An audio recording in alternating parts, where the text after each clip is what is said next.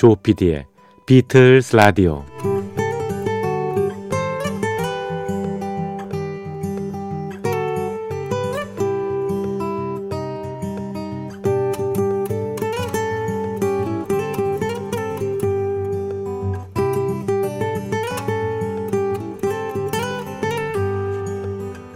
여러분 안녕하십니까? MBC 표준 FM 조피디의 비틀즈 라디오를 진행하고 있는 MBC 라디오의 간판 프로듀서 조정선 PD입니다. 평온하고 안정적인 그런 심리적인 상태를 예, 유지하기 위해서요. 마음을 챙겨라 이렇게 얘기합니다. 이 개념 요즘에 유행이죠. 어, 영어로 말하면 mindfulness라고 하대요. mindfulness요.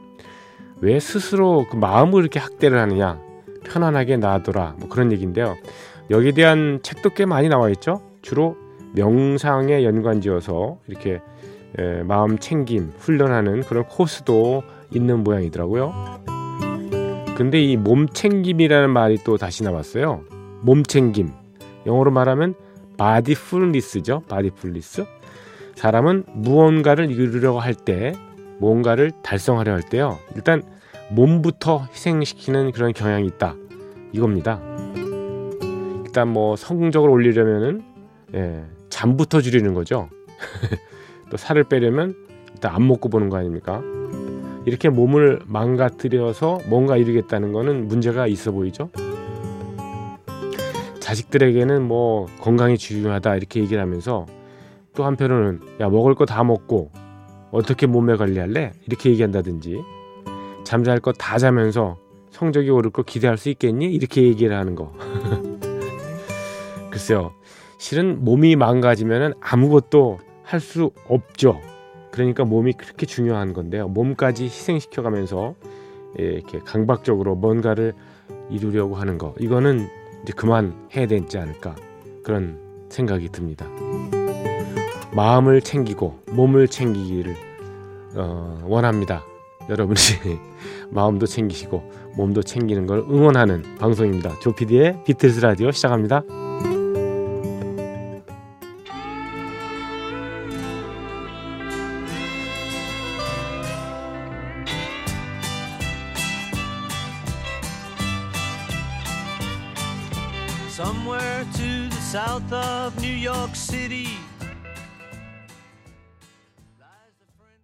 네, 조피디의 비틀즈 라디오. 예, 예, 뒤에 뭐 얘기가 더 있네요. 네, 네, 2월 1일 첫 곡 띄워드렸습니다. 음, 폴 마카트니 앤더 윙스의 셀리 G였습니다. Sally G. 이 country song의 아주 전형적인 형태죠. 네, 음, 기타와 예, 깽깽이라고 하는 바이올린 이렇게 들어갑니다. 네, 음, 아주 정감이 있는 음악이었습니다. 1974년에 이 폴 마케트니가 윙스 밴드를 이끌고 음, country의 본고장인 테네시 주의 예, 네시빌로 갔었지 않습니까? 거기에 country club이 이렇게 쭉 있는 그 거리가 있습니다. Printers Alley, Printers Alley라는 곳에서 예, 아마 거기 방문해서 이 음악을 칸츄리 음악을 들으면서 느꼈던 모양이죠. 그래서 바로 예, 74년 예, 7월 음, 무렵에 현지 스튜디오에서 이 곡을 녹음했습니다. 이 칸츄리 뮤지션이 가, 어, 예, 참가를 같이 했죠. 예, 여기에 뭐 바이올린 연주도 하고 어쿠스틱 기타도 하고 같이 백보컬도 하고요. 이런 사람들의 도움을 받으면서 이 곡을 만들어냈는데 어, 참 정감 있는 예, 그런 음악이었습니다. Sally G, 예, Sally G라는 여성을 뭐 그린 그런 얘기인데요. country하고 폴 맥카트니하고 이렇게 연관지어서 생각할 때 꼭 한 곡이 더 생각나서요. 네, 이 곡 띄워드리고 오늘 코너 진행하겠습니다. Heart of the Country라는 곡입니다. Heart of the Country 뭐 시골의 마음이라든가 뭐 그러죠 농촌의 그 사람들의 심정이라든가 뭐 이런 얘기죠 하트 오브 더 칸츄리입니다.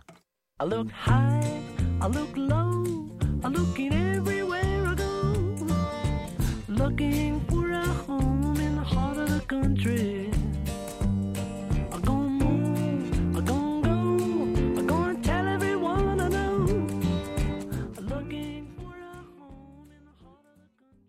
네, 폴 맥카트니의 Heart of the Country, Heart of the Country였습니다.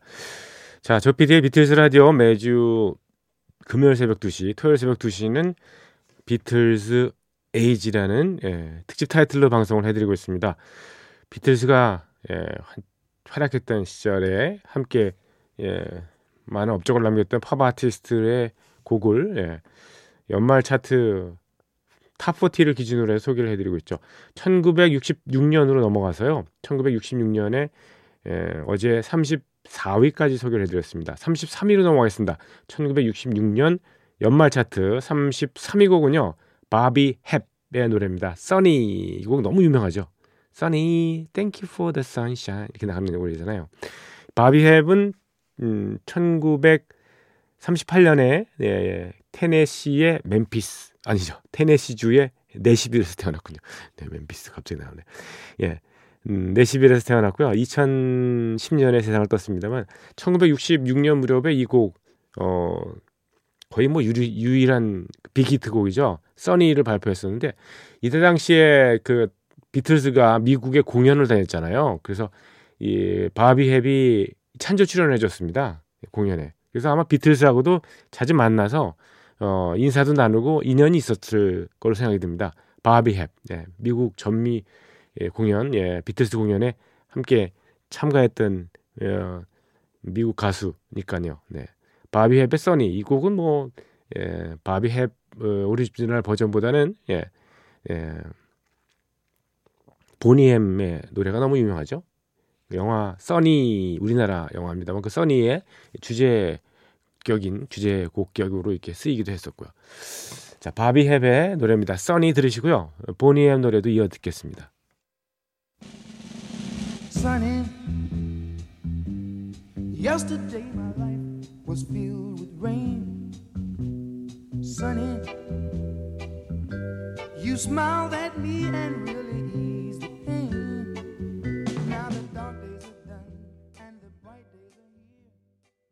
네, Sunny 예, 귀 익숙한 Boney M의 노래까지 들었습니다. 1966년도 빌보드 연말 차트 Top 40에 33위까지 들으셨습니다. 예, 66년 32위로 넘어가겠습니다. 예, 32위 곡은요. Lovin' Spoonful의 Daydream이라는 곡이 차지했습니다. Daydream. 네. 이 Lovin' Spoonful의 이 곡은 네. 이 후에 비틀즈의 어떤 노래에 영향까지 줬던 예, 명곡이죠. 네, Daydream, 러빈 스푼풀의 노래 일단 듣고요.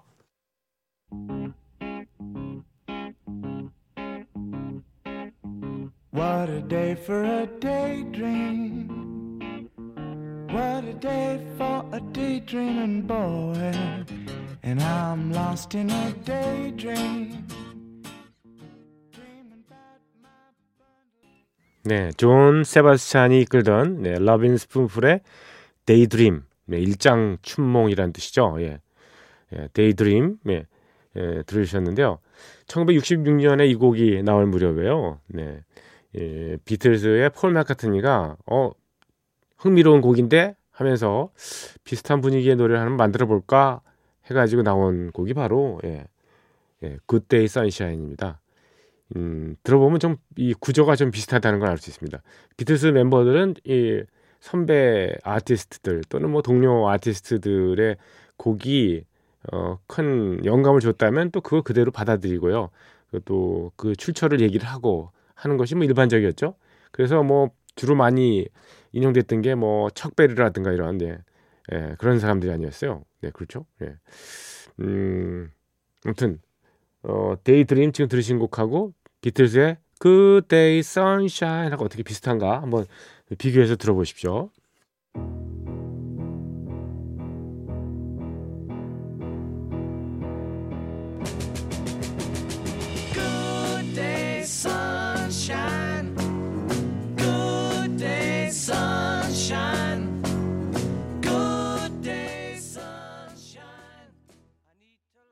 네. 어떠신가요? 네. Good Day Sunshine하고 네. Daydream 하고 비슷한가요? 네. 네. 아, 두 곡을 들으셨습니다. 자, 조피디의 비틀스 라디오. 네. 금요일 새벽, 토요일 새벽은 어, Beatles Age라는 타이틀로 방송을 해드리고 있습니다. 1966년에 나왔던 음, 히트곡 중에서 32위 예, Daydream 그리고 Daydream을 모델로 했던 Good Day Sunshine 들으셨고요. 31위로 넘어가겠습니다. 66년도 연말 차트 31위 곡은요. 어, Sam the Sham and Pharaohs의 예, Li'l Red Riding Hood라는 곡이 차지했습니다. Li'l Red Riding Hood 예, 정확하게 말을 발음을 해드린다면 Little Red Riding Hood 이거죠. 네, 이 프랑스에서 저 전에 내려오던 동화가 있습니다. 빨간 두건이라고 예. 그게 바로 이 Li'l Red Riding Hood입니다. 예, 음, 숲속에서 어떤 소녀가 예, 여우를 만나서 여우인가요? 늑대인가요? 네, 예, 소녀가 네 어느 날 늑대를 만났군요. 늑대를 만나서 예, 그 벌어지는 에피소드를 그린 이 동화입니다. 네, Li'l Red Riding Hood. 예, 그 동화의 같은 제목을 가지고 있는데 내용은 잘 모르겠어요. 여기 있는 이 곡. 얘는 어떤 내용이 담겼는지는 잘 모르겠습니다. 한번 지금 가사를 좀 보겠습니다. 예, 좀 딸리는 영어 실력입니다만. 예. Sam the Sham and the Parrouse는 울리불리 이 노래를 원래 유명한데요. 이 곡도 히트곡입니다. 1966년 31위 연말 차트 곡입니다. Oh, who's that I see walking in these woods? Why, it's Little Red Riding Hood. Hey there, Little Red Riding Hood. You sure are looking good. You're everything. 네, 바로 그 내용이네요. 네, 빨간 두건의 소녀가 할머니를 위해서 음식물을 가지고 가지 않습니까? 음식을. 예. 근데 이제 숲속에서 예, 그 늑대를 만나 가지고 예, 하는 그런 얘기인데요. 네. 결국 어, 늑대가 예, 소녀에게 할머니한테 꽃을 갖다 좀 바치면 좋아하시지 않을까? 그래서 꽃 찾아가 찾으러 다니는 사이에 예, 할머니 집에 가가지고 예, 물론 빨간 두건의 소녀도 같이 사는 그래서 할머니를 집어 삼키지 않습니까? 예. 그리고 할머니 변장을 하고 이렇게 딱 그 오두막집에 있는 거예요. 그래서 소녀가 꽃까지 챙겨가지고 음식물도 챙겨서 딱 들어갔는데 할머니가 보니까 이상한 느낌이 할머니가 아닌 것 같아요. 그래서 음 그러죠. 아니 할머니 왜 이렇게 이빨이 그렇게 무섭게 났어? 막 이렇게 물어보잖아요. 그러니까 내가 너를 잡아먹으려고 그런 거지. 그래서 소녀까지 삼키는 거 아닙니까? 결국 뭐 사냥꾼이 와서 예, 늑대의 배를 갈라서 예, 그래서 할머니와 소녀를 구했다. 뭐 이런 얘기죠. 아, 어렸을 때 듣던 바로 그 내용이네요. 예, 어, Little Red Riding Hood. 예. 빨간 두 권의 소녀. 그겁니다. 아, 재밌네요. 이, 예, 얘가. 예. 그렇습니다. 자, 조피디의 비틀스 라디오 이어갈까요? 네. 1966년도, 네. 연말 차트 30위 곡으로 가겠습니다. 30여, 32 곡은, 예, 롤링스톤스의 노래가 차지했군요. 19th Nervous Breakdown이라는 곡입니다. 19th Nervous Breakdown. 예, 일단 곡부터 들어보시겠습니다.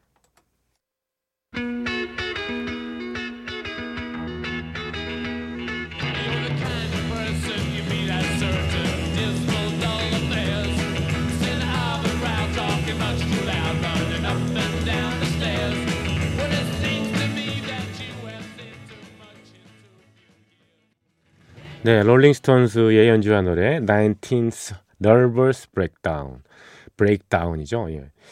이 신경쇠약을 nervous breakdown이라고 얘기를 하는데 19번째 신경쇠약 걸린 사람이 나타나 뭐 이런 식의 가사가 이어지고 있는데요. 예. 예, 내용을 이 위키피디아 같은 데서 이렇게 찾아봐도 이 가사에 대한 유래가 그렇게 많이 나오질 않아서 이게 어떠한 뜻을 가지고 있는지 이게 잘, 예, 잘 모르겠네요, 이게. 네. 한번 더 찾아보겠습니다. 19th Nervous 예, Breakdown이었습니다. 롤링스톤스 1965년 무렵에 이들이 그 미국의 투어를 다니면서요. 그러면서 만들었던 곡이고요. 어, 연말 차트는 예, 66년도로 넘어가서 예, 예, 연말 차트에서 32위를 기록했고요. 주간 단위 차트에서는 네, 음, 2위에 올랐습니다. 3주 동안이나. 네. 자, 29위로 넘어왔습니다. 29위요. 1966년 네, 빌보드 연말 차트 29위는 예, 포크 가수죠. 도노반의 노래가 차지했습니다. Mellow Yellow. Mellow Yellow.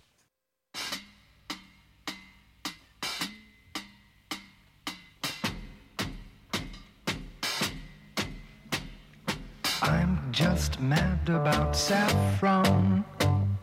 Saffron's mad about me.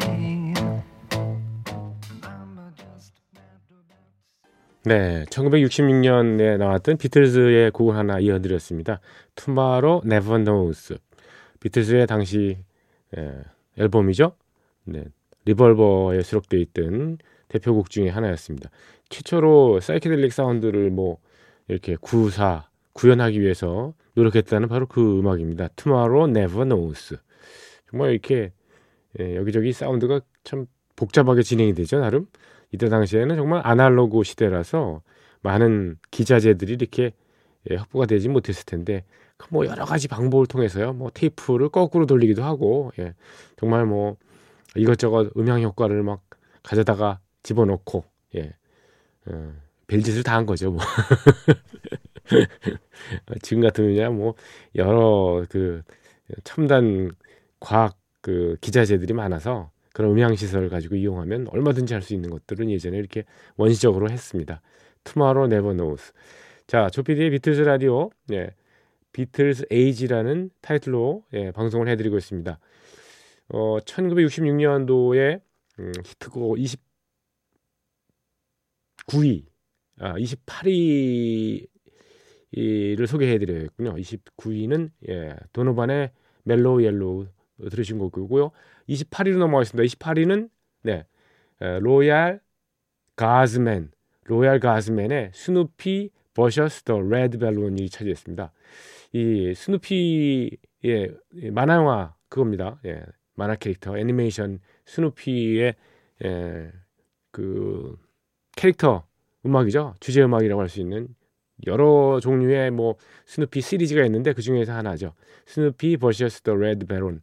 이 Royal Guardsmen이라는 예, 플로리다 출신의 예, 예, 팝 밴드입니다. 그러니까 뭐 어떻게 어, 어, 공연을 하거나 이렇게 예, 음악 연주 활동을 이렇게 뭐 본격적으로 하는 그룹은 아니고요. 스튜디오에서 이렇게 옹기종기 모여서 예, 테마만 만들어내고 이러고 활동하던 그런 예, 스튜디오 그룹입니다. 네. 로얄 가즈맨의 스누피 버셔스 더 레드 바론입니다.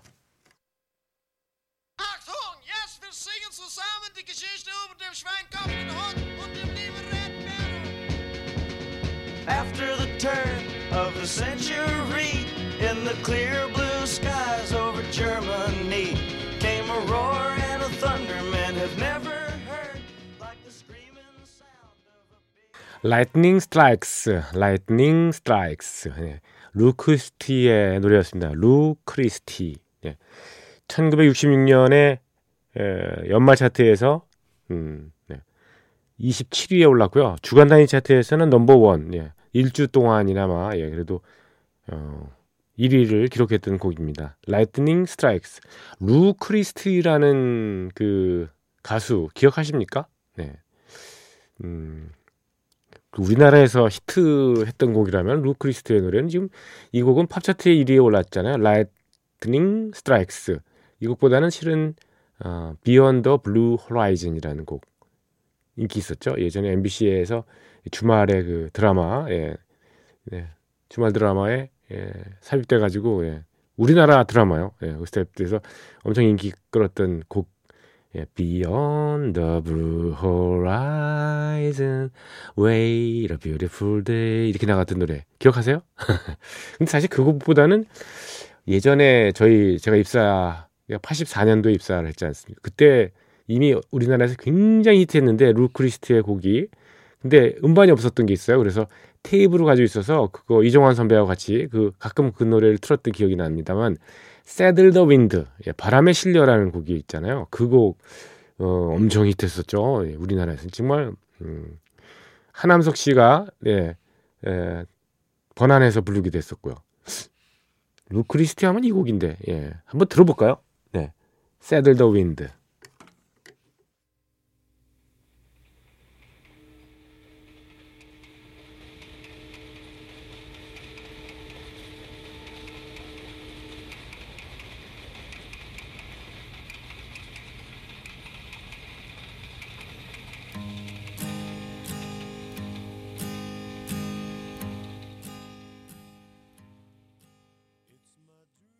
기차 소리가 참 뭐 아련하죠. 예.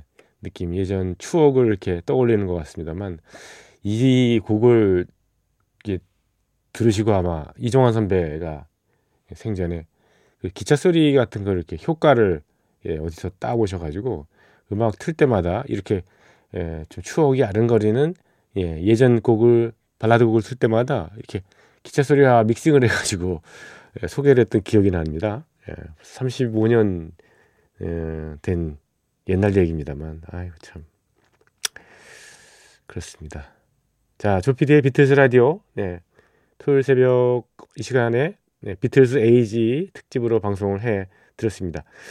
음 끝곡은요. 네 어, 순위와 관계없이 예, 비틀스 곡 한 곡씩 넣지 않습니까? 예. 어, Revolver 앨범 이 당시 66년에 나왔던 Revolver 앨범에 수록되어 있던 예, I'm Only Sleeping 예, 나는 그저 잠을 잘 뿐 이거잖아요. 네, I'm only sleeping 들으시면서요. 편안히 쉬십시오. 내일 뵙겠습니다. 고맙습니다.